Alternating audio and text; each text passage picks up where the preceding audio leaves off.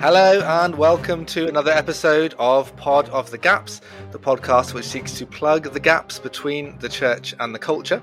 I am Aaron Edwards and I'm joined, as always, by the great Andy Bannister, or Andy Bannister the Great, as he likes to call himself. I don't know what you would like no, to no, call that's him. a this is a this is a misprint, Aaron. I'm Andy Bannister. The, mispr- an audible, an audio, Audio- audio misprint. verbal I'm not Andy. Bannister the Great. I'm Andy Bannister the Greater. I've just had lunch and I had some grated cheese for my lunch. Okay, I'm- not greater because you've got a, you're heavier now after lunch. Well, actually, that was quite a nice piece mass. of Snowdonia cheddar, and I ate rather too much. At the end of lunch, my my wife and my kids were like, "Daddy, where did it go?"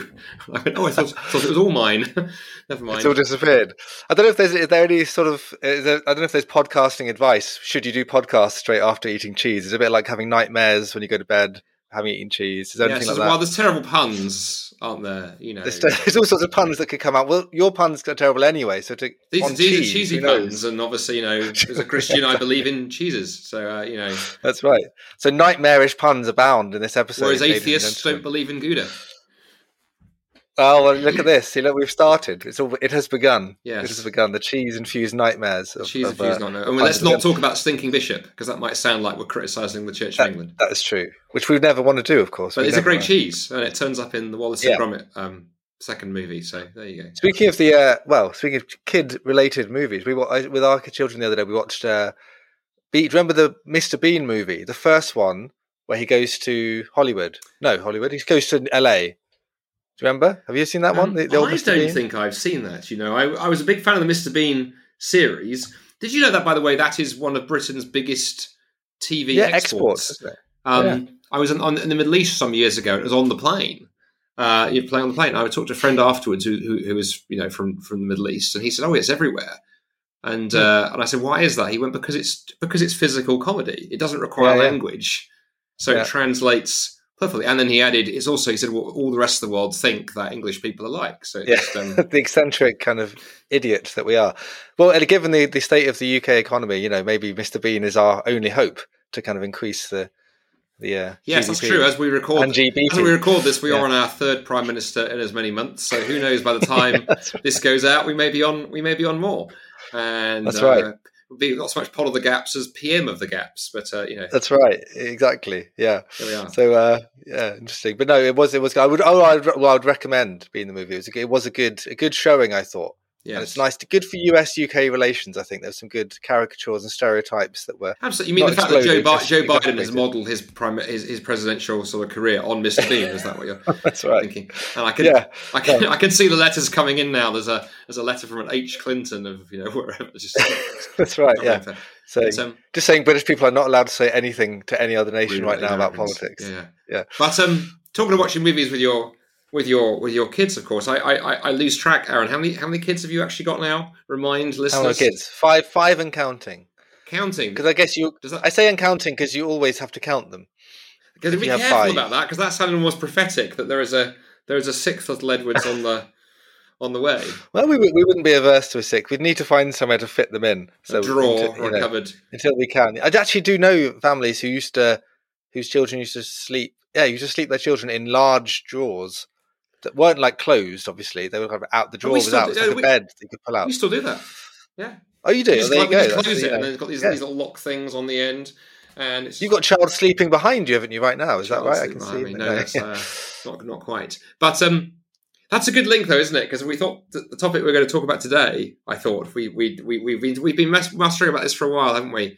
And never got around to it. About Mr. Bean. That's Mr. the whole Bean, yeah, episode, whole on Mr. Bean. Mr. Bean, exactly which Mr. Bean never speaks is going to be amazing. And we did, of course, Lord of the Rings in the last episode. So sticking with high culture, we'll go Mr. Bean. Exactly. That's right. No, But if we uh, weren't to do Mr. Bean, Yes. Well, we could tease We could listeners. we could ask you, we could ask listeners home to guess what the topic is. If I give a clue and say that uh, that uh, you know you uh, that you have lots of these and Mr. Bean has none of these, but I've kind of given it away just Ah. asking you about your your That's right. children. We we thought it was a long time, didn't we? That long long time owing that we do an episode on on, on children. That's right, absolutely. And of course, the clue might have been given away from the title of the episode, but you know, there's all sorts of ways we could uh, keep the mystery I like going. to But, myself. um, people never read that. People simply go, Yeah, "Wow, there's a new episode of the Gaps out, and it's got you know, it. it's got Andy, it just goes straight to my ears plugged. That's right. my- I'm just gonna. I'm not going to bother. they, they could talk about. They could talk about anything. When I look, shortly after moving to Canada in 2010, I had an old lady come up to me after a service I'd been preaching at, and she, she said to me, she said, "Oh, I love." I love your accent. I love the British accent. And he said you could talk total rubbish on that accent, and it would, it would be it would be it would be great. I, I just anything is fine. And I remember thinking, oh, that's actually not a compliment, is it? that's actually no, like, that's right. My sermon right. was, you know, largely meaningless, but it sounded good because it had a British we, we do talk a lot of rubbish in this country, so I guess yeah, maybe maybe our accents get get away get get, yeah, get you know, we get away with a lot. So, So you know, you're right. So children. so children, children, children, um, is it children? Let us calm ourselves down. Children. So I think we yeah we've been talking a while about this. We've been thinking right. This is clearly an issue. It's an issue perfect for our remit as pod of the gaps because we're thinking about an issue that relates both to the church and the culture in quite a significant way. Um, we just have a problem, don't we? At the moment, we have a problem as a as Western nations in particular um, with children. Infertility uh, rates are high, not just you know chosen infertility, as, as it were. Infertility is a problem anyway. But we also have people who are choosing to be child free. Um, there's a, a significant um, hashtag trending uh, has been trending for the last year or two. Um, hashtag child free, where people will, will just kind of post some photograph of them on some all inclusive holiday. You know, a, a young couple maybe of childbearing age um, who would, you know, gleefully sort of revel in the fact that they don't have children tying them down. There's kind of a problem in the culture, isn't there, where children are seen as a burden and not as a blessing.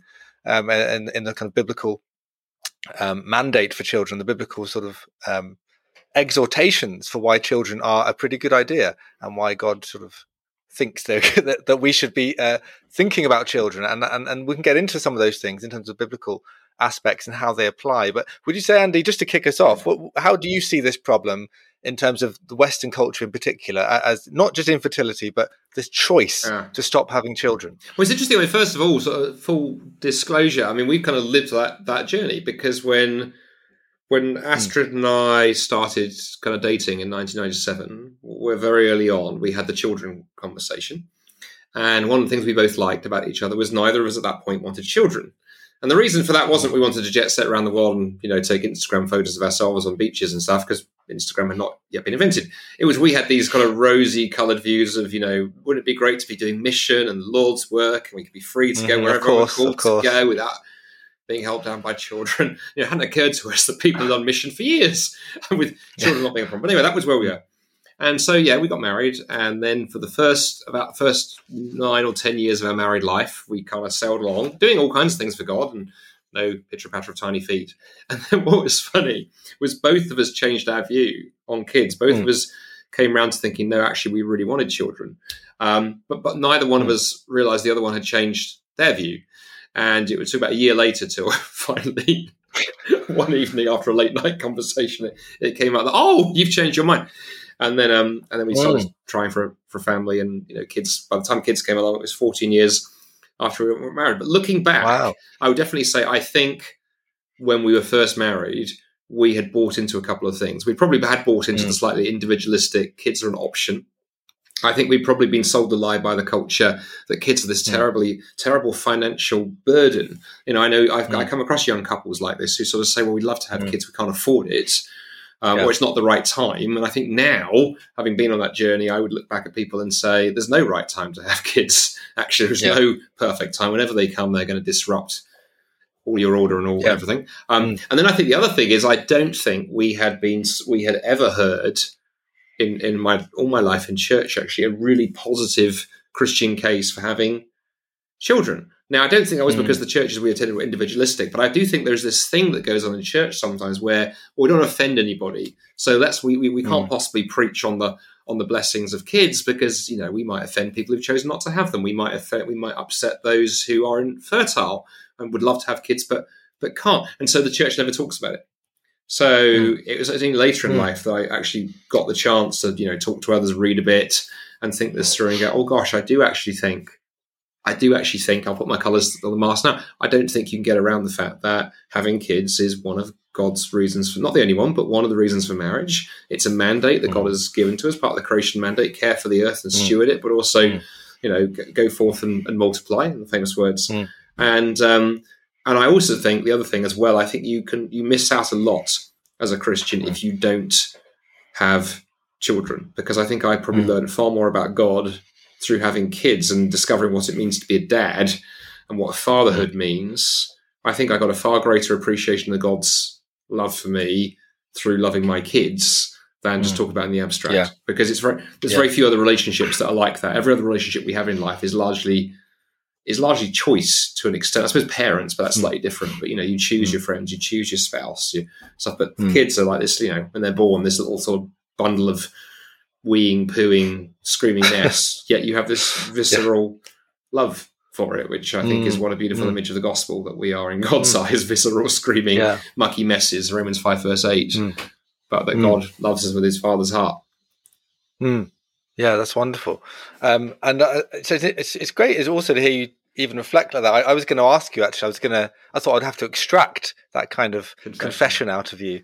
Um, but actually, I think it's um, it's good that you're able to reflect on that. To go, actually, I think you well, well, whether you'd use the language regret, you certainly would say you bought into something and it influenced your choices in ways you think actually should we have should that have been the pattern for marriage. And I think the way you connect it there to um, yeah, the, the procreative purpose of marriage, which is really significant, and it's it's been significant theologically for generations. So many theologians historically have, have highlighted um, that that being a significant, or perhaps even the significant um, um, sort of purpose for marriage. Um, even if people have maybe gone too far in the past, almost and sort of say, well, there's no other purpose for marriage; it's literally just for procreation, um, as might have been the case in previous generations. We've certainly gone the other extreme and in a kind of individualistic sense, just seen marriage as a sort of self fulfillment.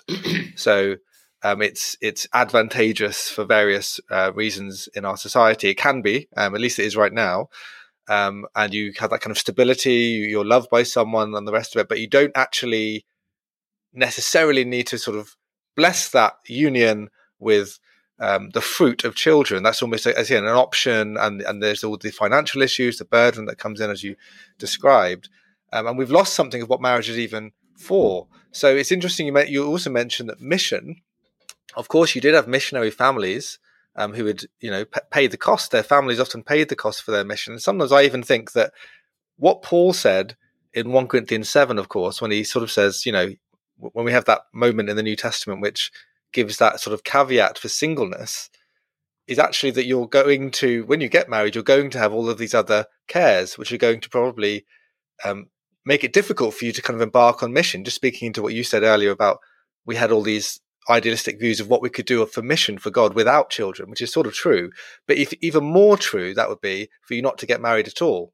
And that's kind of what paul's saying. If some of you a very a very small percentage of you um, are able to do this, you are you are completely able to give yourself over to God, and that's what monastic movements did. That's why nuns were unmarried. That's why monks were unmarried because they said, "I can give myself wholly to God in a way that I'm not um, weighed down by these other concerns." But the Bible says that at exactly the same time as glorifying marriage and children, saying how wonderful it is, mm-hmm. and even saying that you to be an elder of a church, one of the qualifications is, is that you know how to manage your own children which would be indicative that this is the norm rather than what we have today. So a lot, lot of churches today, even, lots of evangelical churches even are so worried about being um, lumped in with sort of family idolatry, especially in the US. You get that because there's been a kind of a big movement of making the family central in everything and almost taking the, the place of God. Um, that there's this fear. So we go the other way. So it's like, right, we need to really up singleness. So singleness is great. It's this wonderful gift. Now, of course, it is a wonderful gift, but increasingly people are starting to realize uh, it, it, you could be being sold a lie if you tell all these people singleness is so amazing. Don't even think about marriage. Well, are you sure these people are called called to singleness in this very unique way? And are they going to use their time effectively, or are they just going to be using it for themselves? Are they inevitably just going to delay marriage and therefore delay children? And by that point, are they going to regret those decisions? Gosh, there's lots in there. I mean, the, the regret is an interesting place to start. I'll be very careful how I frame this so I don't out the person concerned, but we have a relative um, who is in their, you know, now in their fifties, who, you know, I think I would say, I think I would say they regret not mm. being not being married because when they were younger, you know, they did a lot of the mission sort of stuff. They did all kinds of, mm. you know, st- stuff for the Lord, you know, thinking, well, this is fine. The single life is okay. And then suddenly actually turned out later in life that wasn't what they wanted. But at that point, you know, the sort of marriage ship, as it were, had sailed. And mm. uh, this person mm. saying to me, one of the trouble now, they said, is anyone who's around and marriageable usually there's baggage. They're either not married for a reason or there's something else Mm. has, has happened. Mm. And but at the time when you're in your twenties with that idealistic vision of yeah, okay, Mm. I'm not going to get married. I'm going to pursue you know stuff for the Lord. Mm. I was very careful because because because you say singleness is a gift, and there are people to, who are called to that. Uh, there are also people I know who are called to that, but still struggle with it. And I think that's the other thing in the Yeah. church we need to be careful about. Just because someone is called to singleness doesn't mean they're always going to find it find it easy. In the same sense as that all of us are called uh, to chastity, whether we're married or not Yeah. married, doesn't Yeah. always mean it's easy. Um, yeah, yeah. So there's that there's that piece to it. The Mm. other thing, by the way, on missionaries, and I'd be interested to get your take on this actually, because I know I Mm. know with Yora, with the extensive Edwards clan, I know you know you like the great story missionary heroes of the past as we do with with our kids. And one thing Mm. I found myself thinking about on this, I, I love reading our kids' stories of missionaries in the past, and there's just so many great stories. There are men and women who serve the Lord in amazing ways.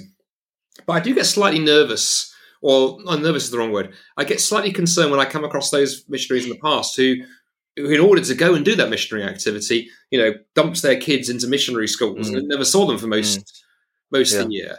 I I had I was only recently I read the full Eric Liddell story, and we all know you know Mm. you know Mm. chariots of fire, the heroic stuff. Yeah, yeah. Because he dies uh, Mm. out on the mission field, and the reason he died is he sent his family packing. Um, Yeah. you know, he sent them to safety and then stayed behind. But the result of that decision Mm. was that his kids grew up without a father. And I Yeah. I read that now, and I and I do find myself partly going, okay, there's lots one can learn from here. But I do think Mm. if you are a Christian parent, you know your calling is you're called to serve the Lord. You're called to serve your your your spouse and your children, and then you're called to do those other ac- activities. Mm. And I've Mm. I've seen you know I I have seen harm done. I think when Mm. somebody sacrifices their family on the altar of ministry because it's easy to do. Mm. But I've got Mm. you know we had dear friends of ours in Mm. Canada whose marriage broke up because the husband had done just that. Spent all of his time doing the ministry, Yeah. and the wife Yeah. and kids, you know, understandably got a bit perturbed Mm. and they were constantly second fiddle.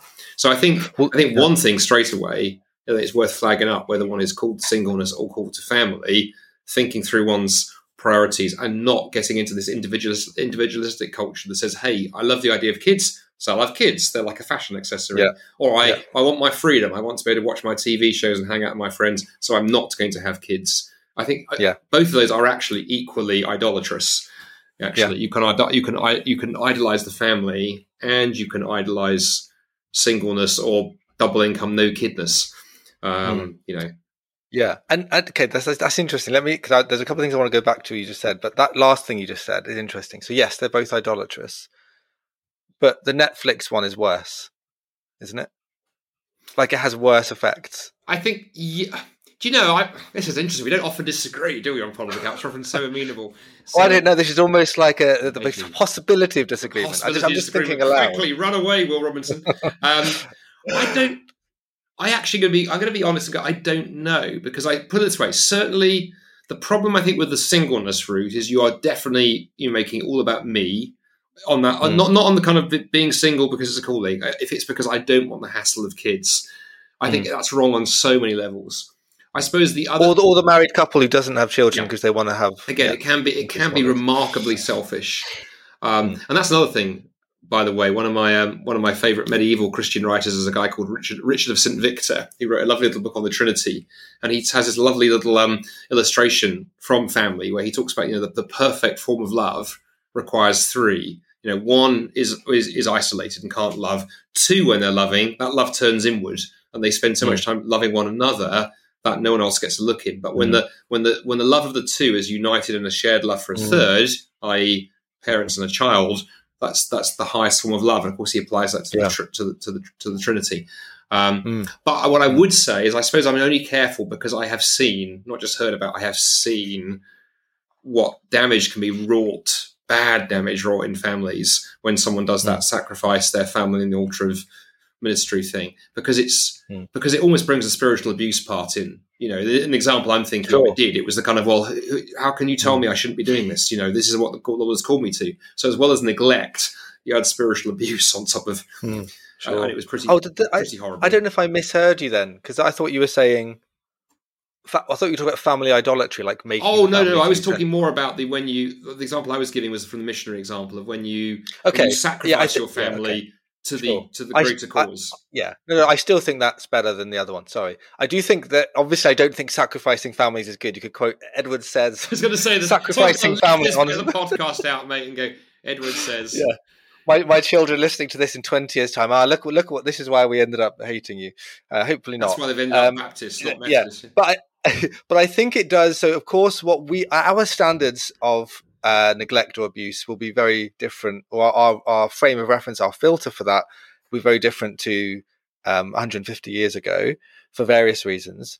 Um, and I do think the children, yes, they may not have spent as much time with their with their missionary or ministerial parents, but there may be some element in which they, they will have been clearly family worship would have been a bigger thing. Go and listen to our family worship episode for that.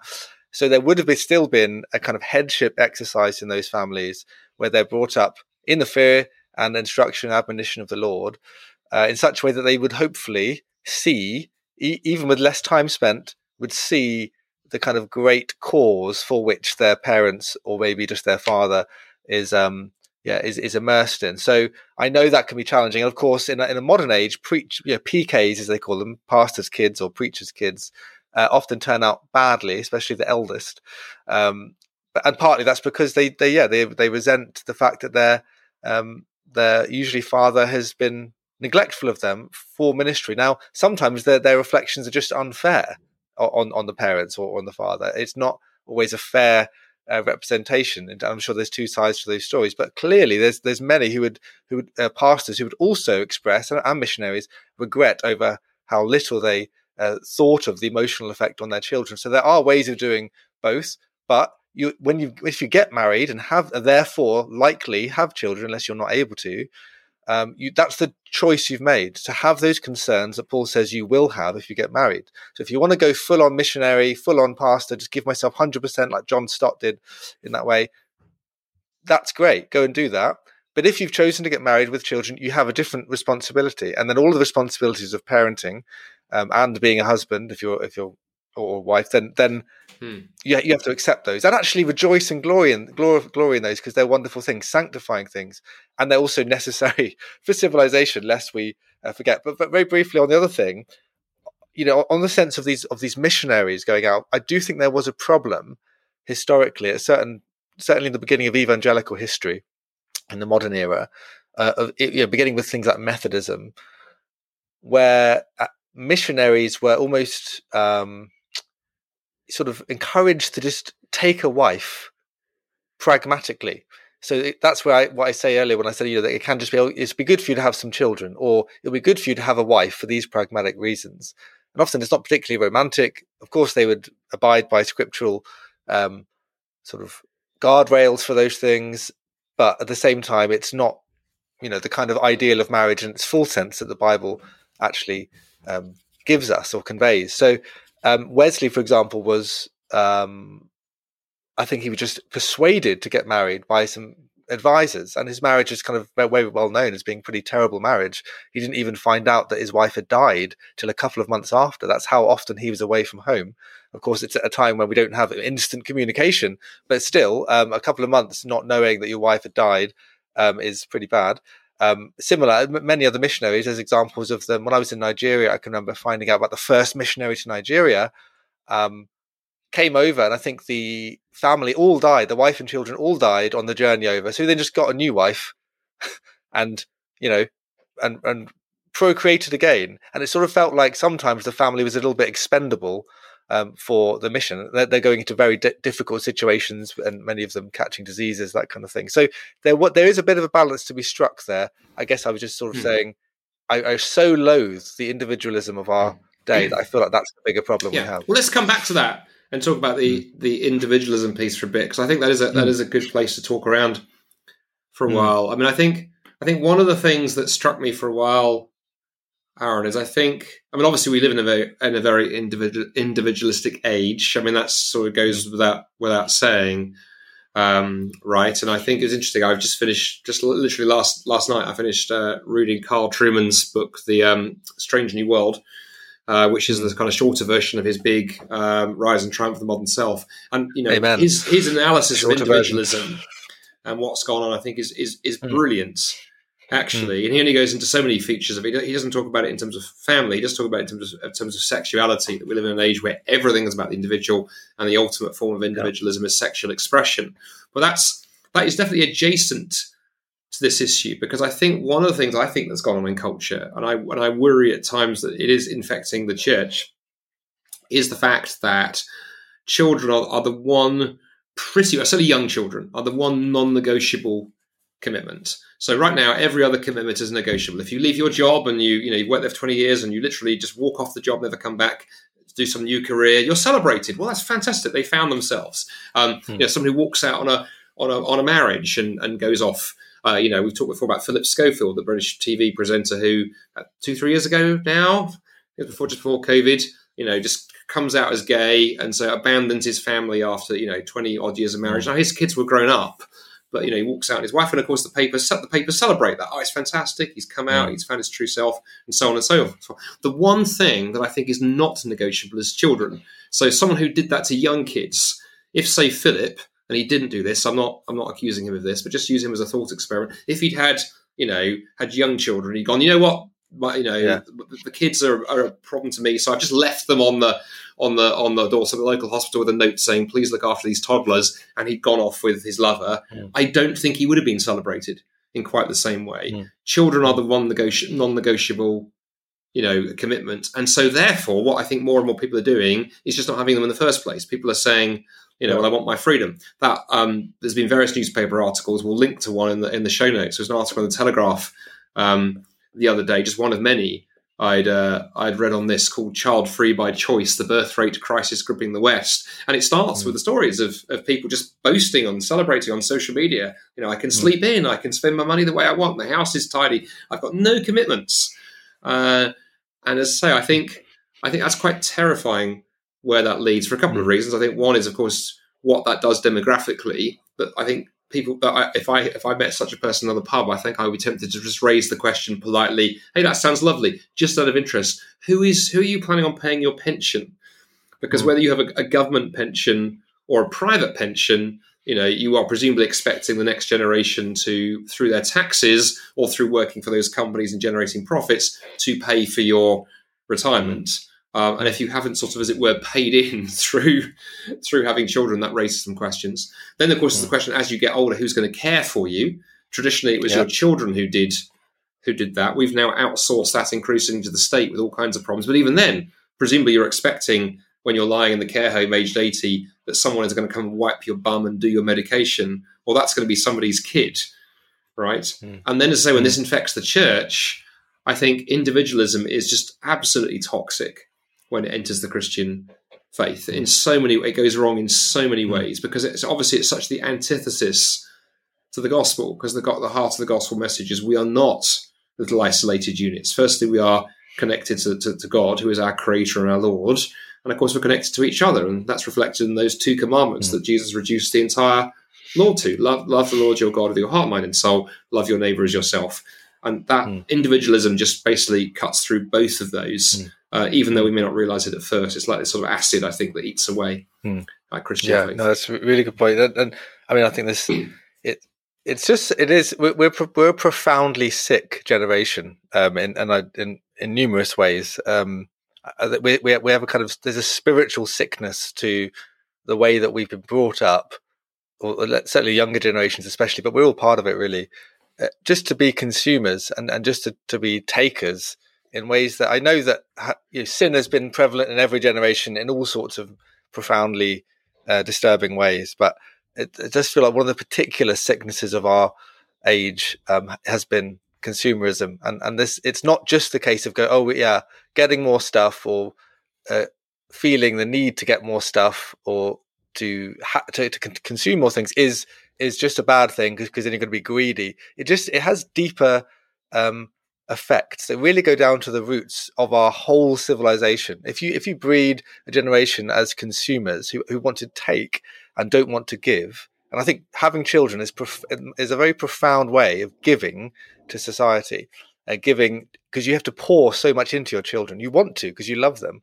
Um, but you're pouring out of yourself. You're, you're sort of emptying yourself of stuff that you've received from others, or you've received from life, you've received from the wisdom hopefully of God's wisdom, but others around uh, in God's world as well. Um, and then you're hoping that they will actually go and bless the world um, from that place of blessing that they've received from you, and, and then you receive blessing from them. So there is a kind of wonderful give and take that isn't consumeristic mm. um, in having children. You know, that's the idea of um, in, in, in the Psalms of the of the quiver full of arrows that are shot that you can shoot out. Blessed is the, is the man who fills his quiver with them, because you shoot them out into the world and they make a profound uh, difference. You hope if you raise them well, if you raise them in the fear and admonition of the Lord. And I think this is one of the arguments against the whole. I guess probably opens up a whole other can, um, but uh, but the whole climate change uh, nonsense that we hear. Don't have children because you're going to destroy the planet by perpetuating the human race. Like literally, just I mean, a, a profound idiocy. I think in that, and I know that that's maybe a bit strong. No, it isn't too strong because I know, but I I, I say it sounds strong because mo- a lot of people maybe who are quite sensible will believe that and you might even believe that, Andy. I don't know. We'll see if we disagree. But the whole notion of you know, I read an article last year. It was in the Spectator. He did get to a kind. By the end, it got to a kind of it. You know, a slight change of heart by the last like sentence. But it was called "Having a Child is the grandest act of climate destruction," um, and we're just kind of going into the the kind of narrative, the doom um, prognosis that we have of the fact. that I think it was about the amount of CO two because of all the kind of COP twenty um, six stuff, and it was um, what was the statistics? I forget where they were exactly, but it was something like you, if you have a car, um, or if you give up a car, you'll save two point four tons of CO two per year. Know, so you'll help the planet by by saving two point four tons of CO two being released per year. Um, then it gives all the other statistics, you know, aer- if, aeroplane use, whatever, or a good diet, you might save one, 0.8 tons of CO2. And then it gets to a child. If you have a single child per year, you're adding 59 tons of CO2 um, per year. So it, it creates this narrative for people, for a whole generation who are kind of obsessed with the climate crisis anyway, and um, that, mm. right, okay, the, the worst thing I could possibly do is have children. Um, yes. And so it, at a time, saying this at a time when most Western countries are not able to actually um, sustain them their population longer term. Yeah. And because we still have this idea that there's this kind of population bomb, that old book from the 1960s, um, we still think that that's the biggest problem that we're going to run out of space in on planet Earth, and we're not going to be able to sort of cope with it. And there'll be a terrible famine, and we'll kind of resort mm. to eating each other or something. Well, no, exactly. And I read, um, it's interesting. I read an article kind of recently, and then heard. I wish I could remember which podcast I, I heard this this on where they were interviewing a demographic expert, talk about the fact that we've all been a bit blindsided by we've looked at the you know you always look at the generation that you're part of, and there has been a baby a baby boom in the '60s mm. and things that a lot of us are kind of part of. But then if you look behind that, so the, the wave coming through, that's where you see things going off a cliff. I mean, China is startling. Mm. I mean, it was not that long mm. ago. If you remember, of course, that you know China had the one-child policy because they were worried yeah. about space. Now they are panicking because they've got yeah. this massive demographic crisis. Their population is going to fall off a cliff. And of course, if you're hmm. listening, at, if you are someone who leans sort of greener, uh, you're, you know, I mean, I do, but but on say on this issue, you're sitting there thinking, oh, that's great. Well, actually, it's not. It's a, a total utter disaster because you're going to have a massive old age crisis you're going to have a the, the economy is going to crash. China's economy is linked to lots of other global economies, so potentially the whole global economy is going to spectacularly blow up. And again, if you think, mm. so, oh, that's great, less consumerism. No, what will probably happen? That means you're going to see far more of things like you know dirty fossil fuels, burning coal, mm. and other kind of bits and pieces because that's easier than putting the effort into developing new technologies, which need people and brains and thinking. The other strange place the you get to with the climate change stuff and children uh, Aaron, that's occurred to me before. Especially, you've got this very strange double speak. On the one hand, mm. the message that's often used by Extinction Rebellion and the, and the, and the more extreme end of the climate change lobby is you know, think of the children, think of the next generation. So, in a sense, children are used as the as the kind of emotional, you know, we want a world for our children that's cleaner and better and greener and everything. Um, hmm. Which actually, large parts that I agree with. I would, I would love a world that's that's, that's hmm. cleaner than this yeah. one for, for, for, my kids. I, I, get that, but on the other hand, it's like well, we shouldn't have kids because they they emit carbon and all this other stuff. Yeah. And what I find fascinating is whether you look at response to that either in a secular tone or a Christian tone, it's still totally it's nonsense on stilts because hmm. for a human good phrase. Secular, response to that would be to go, well, if human beings are just another animal, then I'm sorry, evolution is the only game in town. We are here to survive and hmm. reproduce. Mm. You, you can't you can't avoid that. You can try and sort of play around with it, but genetics is genetics, mm. DNA is DNA. You know, as Richard Dawkins, the famous Oxford atheist, put it, we are nothing more than robotic, you know, DNA survival machines. Uh, mm-hmm. reproducing mm-hmm. our genetics. So on atheism, that argument just cracks yeah. and burns. And then obviously, as, as Christians, we have that whole scriptural mandate that actually part of what it means mm. to, to, carry out God's mandate for creation is mm. that we actually care for creation and we re- we mm. survive and we reproduce and we have children and we bring them up in the fear and knowledge of the Lord and we, brought, we bring them up mm. to teach them to look after and steward and care for the planet. But sorry, I was a tangent. The other two things I want to say very quickly. Sure. And one of them will open up another can of worms. This is a can of worms, everyone. Consumerism, very quickly. Just... Are, are, they, yeah, are they are they good for the climate? These worms? No, I mean, they might be. I don't know. Um, okay. Maybe they're carbon chewing nano worms or something. carbon worms. Carbon releasing worms. so many other worms. Carbon worms. Um, well, of course, cans of worms would be made of aluminium, and the aluminium might be recycled. Yeah, cans. that's um, oh, there we just go. on consumerism, and we need to do a show on consumerism. Yeah. I think there's a couple of sure. things about consumerism that are interesting. Consumerism and, of course, kids fit badly together because consumerism is all about the immediate. You know, that's the way things are yeah. sold. You have this urge, yeah. you need to go scratch it. You know, don't wait. Don't don't try and save money and buy your new mm. gadget in three years' time. Get it now on the credit card. But of course, mm. raising kids is the total antithesis of that, right? You're pouring into them, you're raising them, hoping that and praying that the work you're doing now is going to pay off when they become mm. good citizens, good adults in, you know, 17, 18 years' time. It's the long game. And so that's one reason mm. those two things I think clash. And then, of course, the other thing with consumerism, related to that, consumerism is predicated on this eternal restlessness. Okay, you've bought the mm. phone. Fantastic. Well done and if you don't worry, about the, don't worry about the credit card bill. But then, of course, that phone's not good enough, is it? You know, it's now it's now a week old, it's now a month old. Oh, there's a new iPhone out. You know, now your last year's thing. You need the next thing. And consumers, you just need to get my. You just need to get my phone. Clearly, that's you know this is clearly the way. Yeah, like you really are doing you know, the whole slow anti-consumer. You can't see what I can see in glorious Technicolor. He's actually his is actually a wind-up phone. It's got this great key in the back.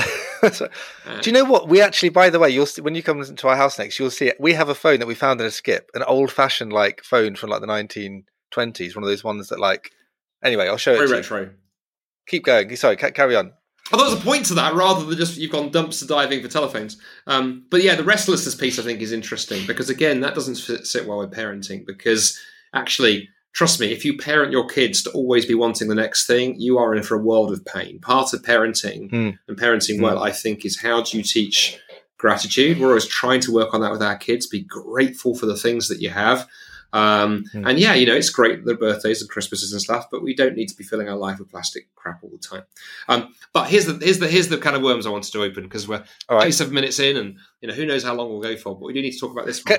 Okay, no, can, I, can I, let, can I suggest? Can I uh, just just to finish off the other can? I'll close the other close can, can, and then you can open up your new can. Close the consumerist and that, can, and, and, we'll put them all in the recycling. That's your next uh, book title. Bin. That's a great book title. Closing the closing the consumeristic can.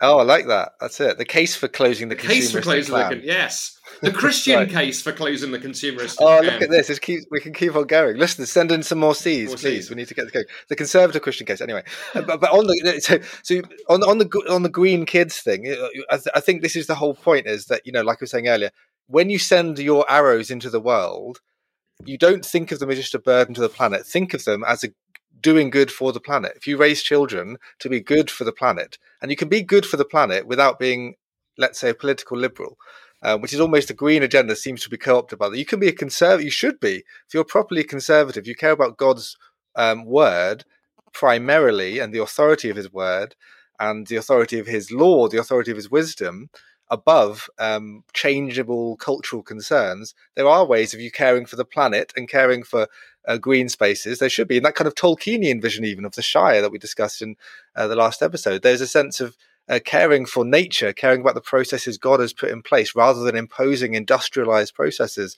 technological processes on top, um, foolishly. Uh, as much as we can also embrace technology as a as a as a gift and a blessing as well in in moderation. So I think you, you, you don't have to accept that ridiculous narrative that says having children per se is bad for the planet. It's, it's unbelievably stupid argument. Um, and Christians should be um, immune to that and to go, actually, no, I'm going to bring as many children as I can into the world who are going to be a blessing. Um, now, it doesn't mean as many children as possible for you to conceive, because there's also arguments. You know, there is the quiver full movement. Some of our US listeners will be familiar of because we don't really have those epic families uh, over here, but there are plenty in the US, aren't there? We have kind of twenty plus children, well, whatever. I would say your, you fam- your family may not be epic, but it's definitely a box set. Yeah, that's true. We are a box set. We, we are strange enough, aren't we, that we can walk on the, along the road, you know, regularly. So my, my wife goes to the GP and had, even when she only had three young children with her before we had the other two, um, the GP would say, "Do we need to have a conversation about contraception?" really? yeah, I was like, I can't. This is incredible. Like, wow, what a ridiculous thing! Like, what a state of like society to get into with three children from someone who maybe doesn't look too too old. Um, it's a shame that your, your, your your wife is probably. I mean, I've you know, met your your wife, and she's very very feisty, but not not necessarily as flippant as as as, as some of us might be. I think it would be really funny if she looked at the GP and gone, "Yeah, if you haven't worked out why you haven't had kids." I'm very happy to talk to you. Exactly. To go, but that you know, but right now I'm. Yeah.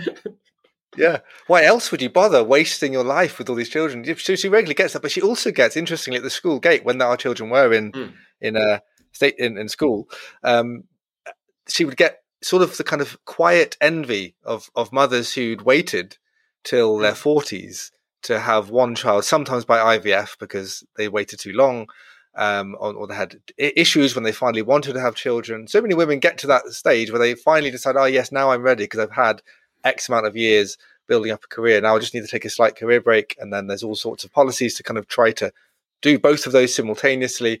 We could talk about that probably in some other can opened episode. But um, they, they will tell her actually they wish they could have had more than hmm. one. But now they now, yeah. now they're trying to appease that issue by or that regret by taking them on loads of holidays. They've got a lot of money because they've got two incomes that are quite high and they've been able to work on that, but it doesn't really fill the void. And I, I think sometimes women are sold a lie as well that you know this notion of being pronatal.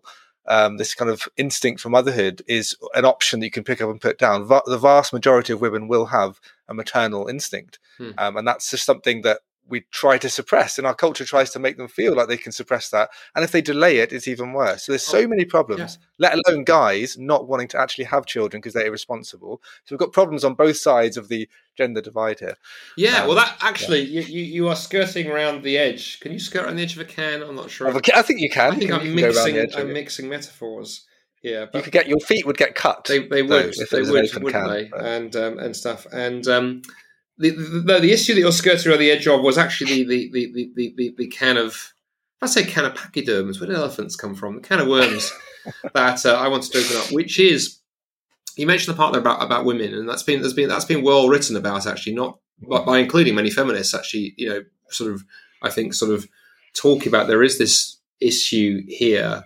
um, that you know you can you can you can play the politics all you like, but the biological clock is the biological clock. Mm. Um, the issue, I suppose, that for me is on the edge of this is the fact that we have, as a society, I think, so downplayed the value of parenthood, but especially mm. motherhood. It is parenthood in general, um, because I think, you know, for many guys, I would say, you know, society doesn't encourage you when, you know, people ask what you do to sort of, you know, most people, most guys would lead with their career and stuff. They wouldn't lead their family. In fact, I noticed this the other mm. day because I I listened to a podcast, an episode of Trigonometry, which is a podcast that we've mentioned before that we quite like. And on that, they had Shaun Bailey, who was the Conservative candidate for Mayor of London uh, the last election. He, he lost and, and uh, Sadiq Khan kind of won. But Shaun is a Christian. And what was interesting at the beginning of the show, when they asked him, like, you know, who are you and how have you got to where you are now? He led with, and it was so rare, it stuck out at me. He didn't talk about his politics and all the stuff he'd done. He said, well, first up, my name is Shaun. I'm, I'm married to, he gave his wife's name. I'm the father of three kids. He listed his children. It's like,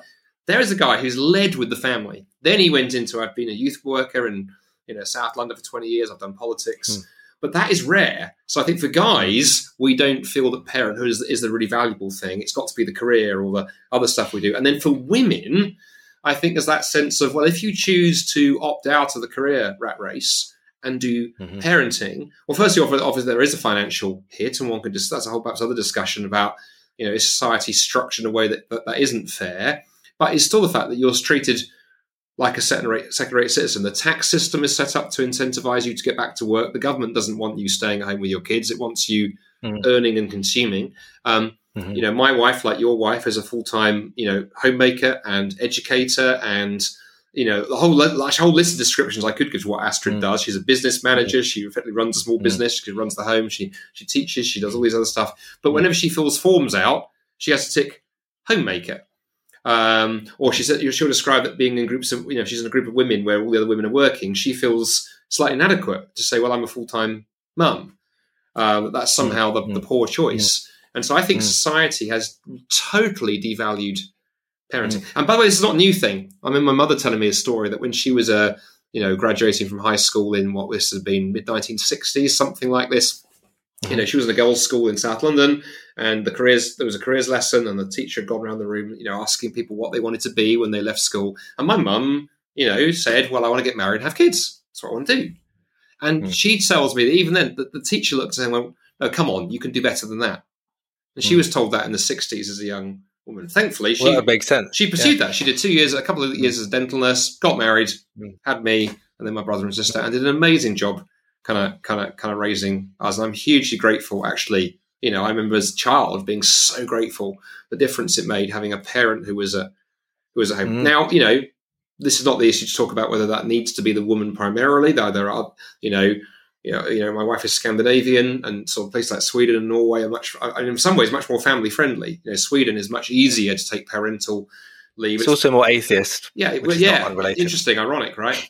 Um, so there are, there are other ways of structuring it, but particularly this society, the UK, and I think North America, uh, where a lot of our listeners are, I think are profoundly family unfriendly societies. In a Yeah. sense, you are supposed to be out there earning. You are supposed to be out there earning so you can pay your taxes, so you can consume Mm. more, and uh, you know the state Mm. will ensure there's good childcare, ideally, and those kind of things. But come on, get into the workplace, and Mm. there's something has gone wrong.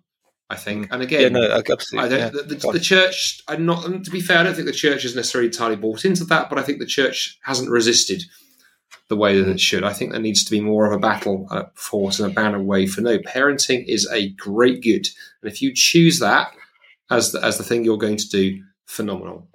Hmm. Amen. And, and and well, I mean, the only I might the only kind of quibble I might have is actually when we when we flatten out to parenting, because even though I, I've even used the term parenting regularly, biblically is the term parent even in the Bible? I don't think it is.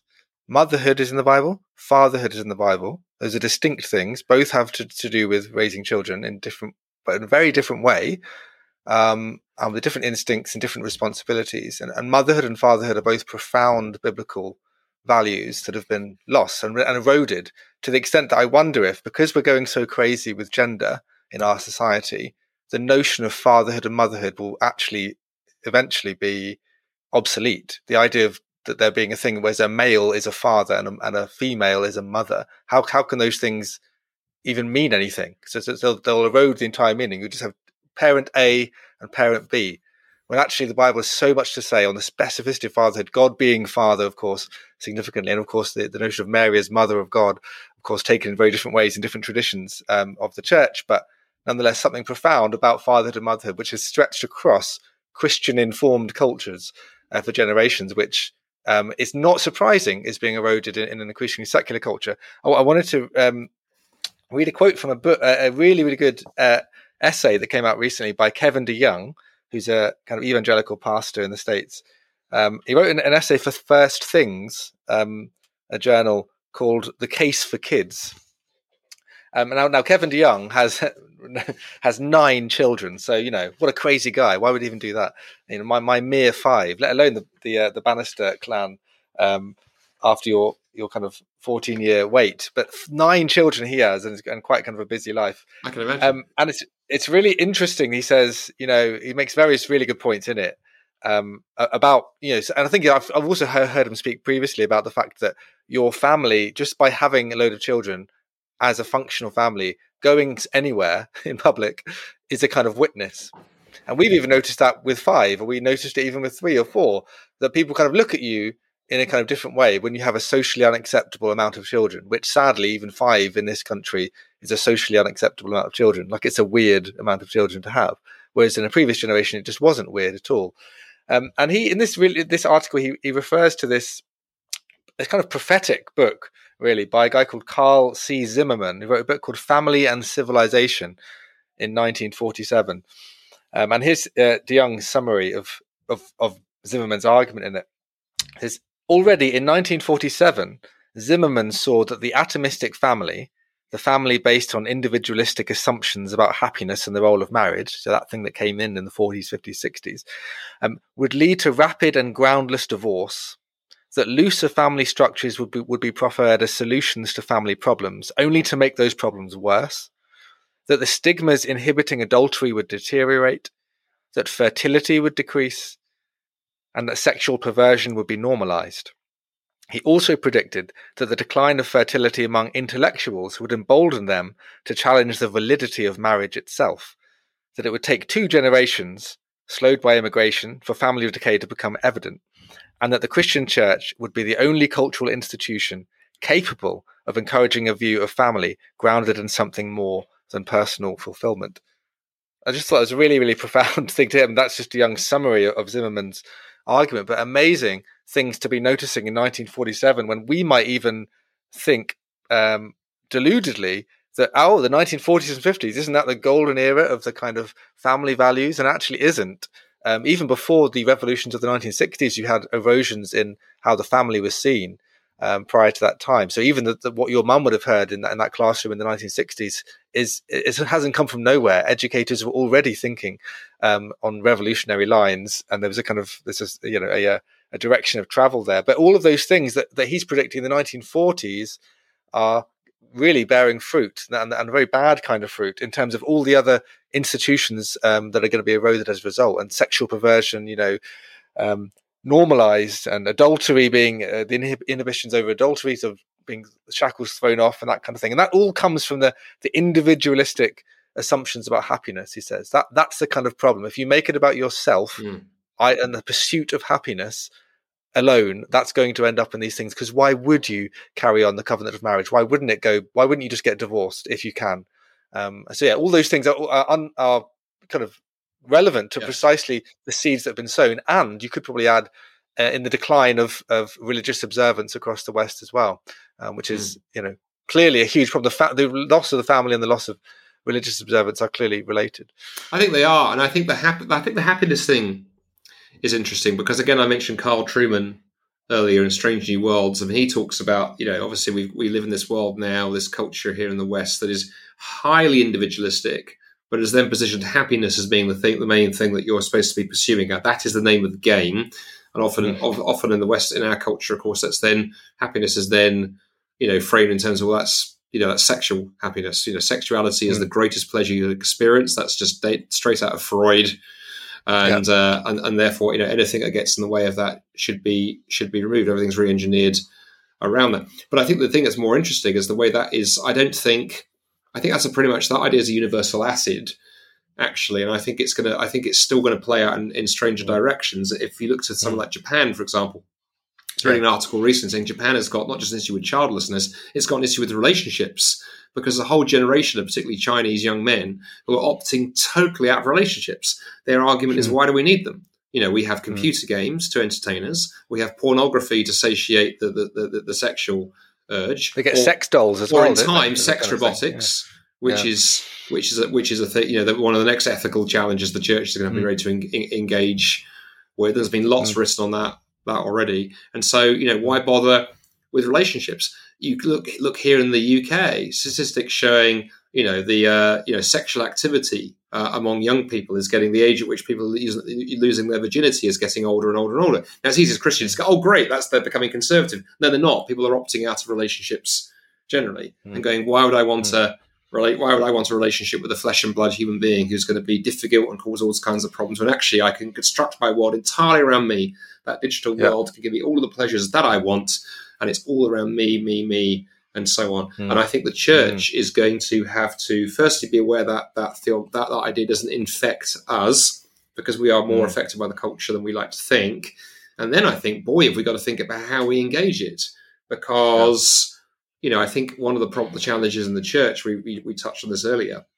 We have at times idolatrized the family. We put the family and marriage onto a onto a pedestal which has caused problems with, with you know engaging with single people and others, for example. But also means I think if we think that that's the model to present to the world, let's you know come and join the church because look, marriage. Right, there's a world out there going, well, hey, why I'm not? It doesn't even interest me. I'm not interested in that. Thank mm. you very much. And I think we're going to have to really rethink how we frame our engagement with the world and Christian ethics. Christian ethics is going to look even stranger.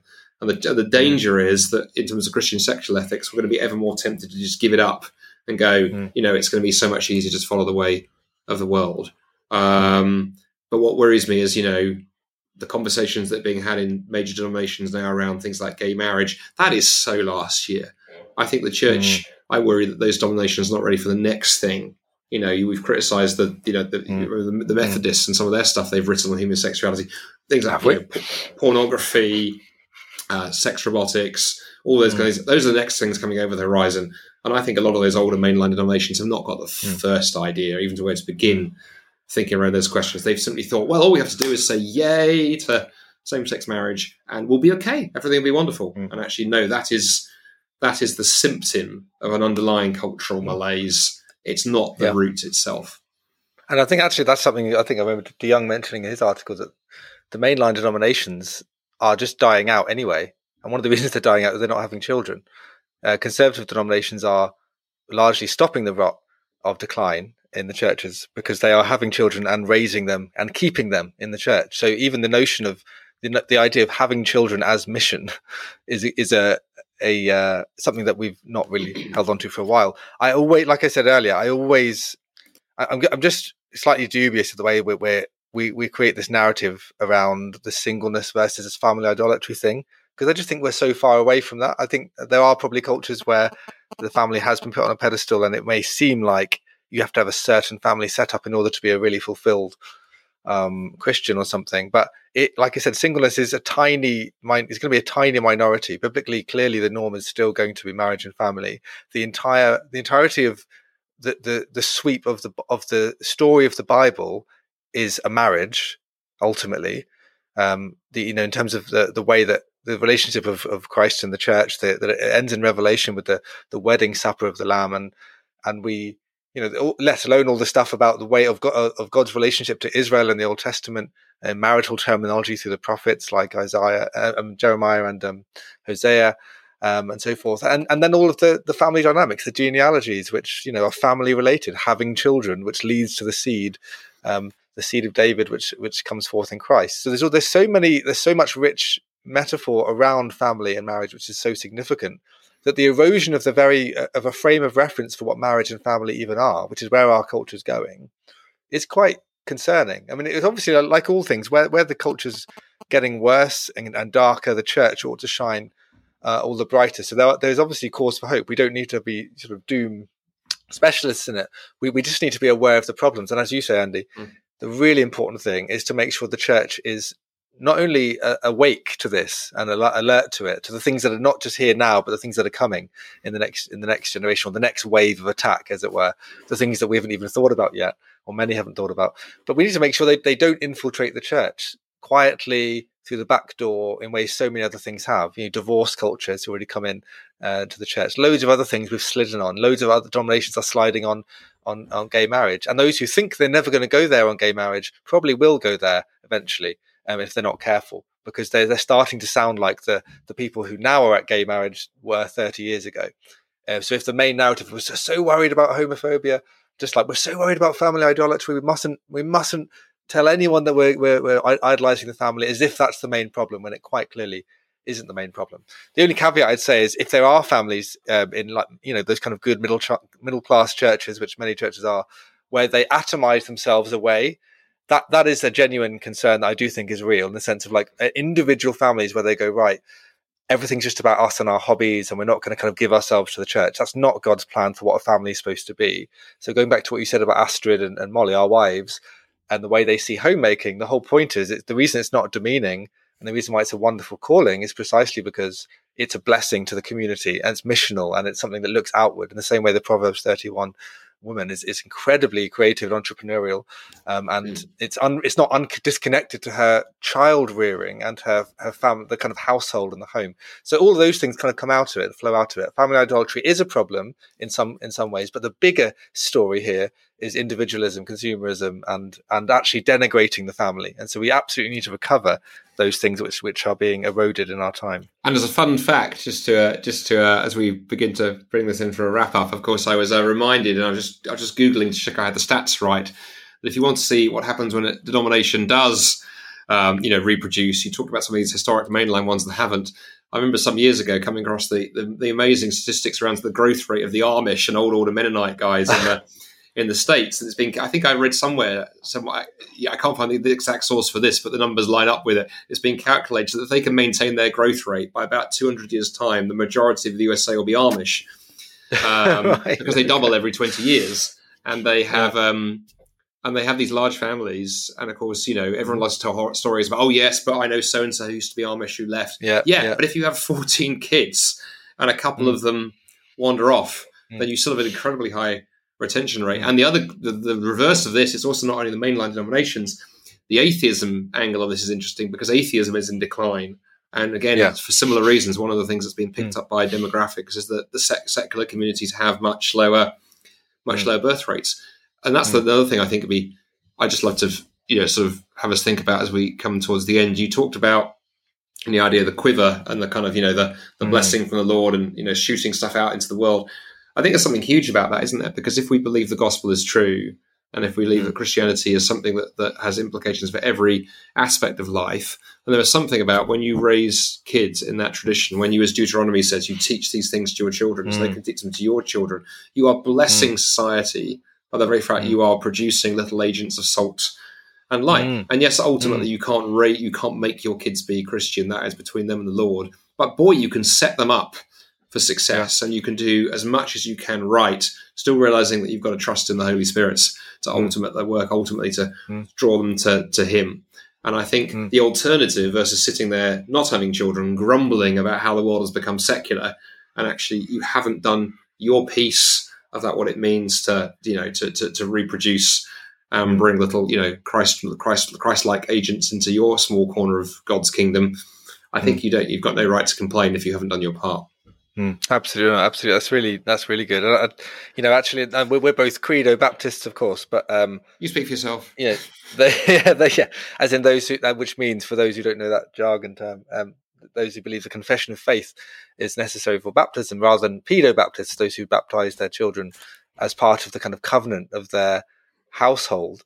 Um, but I am actually increasingly sympathetic to some elements of covenant theology, partly because so many of the Presbyterians are saying so many good things. So shout out to all of our Presbyterian brothers and sisters, beards um, and all. Are, yeah, beards and all, kids and all, um, because I think there's something quite profound about, yeah, the the power of a household, and I think they really get that in a very profound way. Because for them, it would be like, well, how could you possibly believe that your children aren't in in the household of faith because it's your household, so you're taking headship. Fathers take headship of their family, and well, what they it would be kind yeah. of odd for a, ch- a, child just to kind of be outside of that. But you can set what they would do is they sort of raise them in such a way that they say, of course, they could fall away. It's not saying that suddenly it's kind of iron cast, but we are assuming they're in until they're out. And I quite like that. I like that. No, I'm also struck by I'm just conscious we've just gone past the hour mark, which is rare for us these days on Pod of the Gaps. I'm also struck there's, a, there's, a, there's a bell ringing somewhere. There's a, there's a klaxon you know, and a red light going yeah. over my shoulder.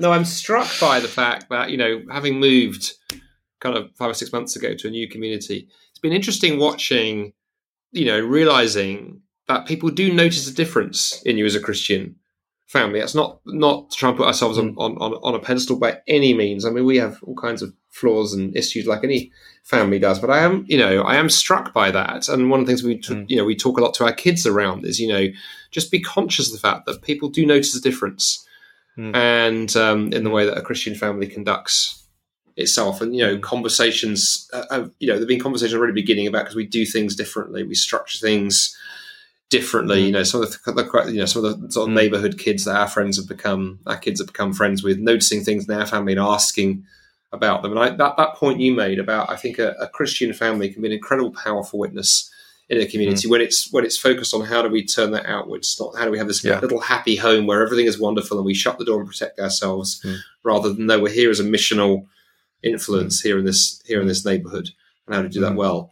Um, mm. and so, yeah, well, I hope this has been a a mm. sort of bit of a, an apologetic and a rambling way for for, for, for kids. I would certainly say if you're thinking of listening to this and you're married and you haven't had kids yet, you know, stop hanging around and get on with it. I think my wife, Astrid and I waited far too long and kidded ourselves. Mm.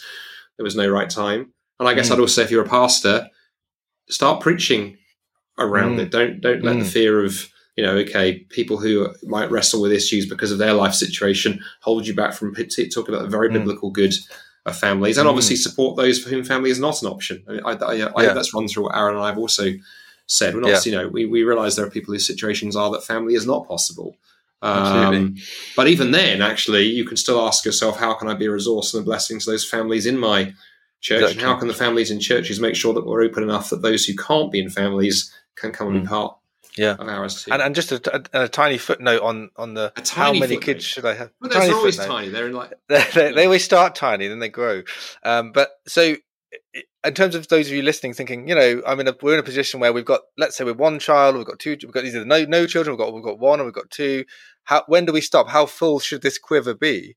Um, and that's a question people have to wrestle with. You know, why wouldn't I have 20 children rather than five children? Th- those are the you know challenges that we all face, and I just would challenge you to think about those things in faith, remembering that God has said that children are a blessing, yes, not a burden. They are burdensome, but they're the good kind of burden. They're responsibility, yes. but they are a blessing, and you will be blessed. And so it will be hard. It will change your life patterns, but meet those conversations, have those conversations with the other half in faith that actually God has said this, and it's not the case that we need to listen to the world around us. It's not coincidental that the Christian families tend to average of children tend to follow those in the world. That should not be. It should not be the case that we have this amount of children because the world says it or because the government says you can have child benefit up to this amount of children and no more. That shouldn't be what affects these decisions if we really believe they're kingdom led. Mm. So yeah, just to leave on that. Well, actually, and to, to leave okay. a footnote to your, your footnote, even smaller point, because I always think a, real, a sign that you're a real academic is your footnotes have footnotes. Yes, is that um, two stories actually very briefly. One is that I have a again, and be careful I don't out people here. Um, a a relative. I will not say how distant said relative is or isn't. Who uh, they uh, they had two kids in their family, found themselves pregnant with a third. No, they're not Christians, by the way, mm. and um, but they were so convinced that they couldn't make room for a third child, they arranged to have an abortion. And it was only when they were sitting in the abortion in the in the waiting room for the waiting for the procedure where one of them looks at the other one and goes, "What the insert expletive are we doing here? You know, we've got all the hmm. money, we've got loads of money, we've got space. It would be a struggle. We can make it work. What the hell are we doing here? And the one went, Oh, well, I thought you wanted to be here. I thought you wanted to be here. And they said they literally ran out and they now have a hmm. third because they'd allowed themselves to be talked into the fact that can't do it. You need more space, you need more money.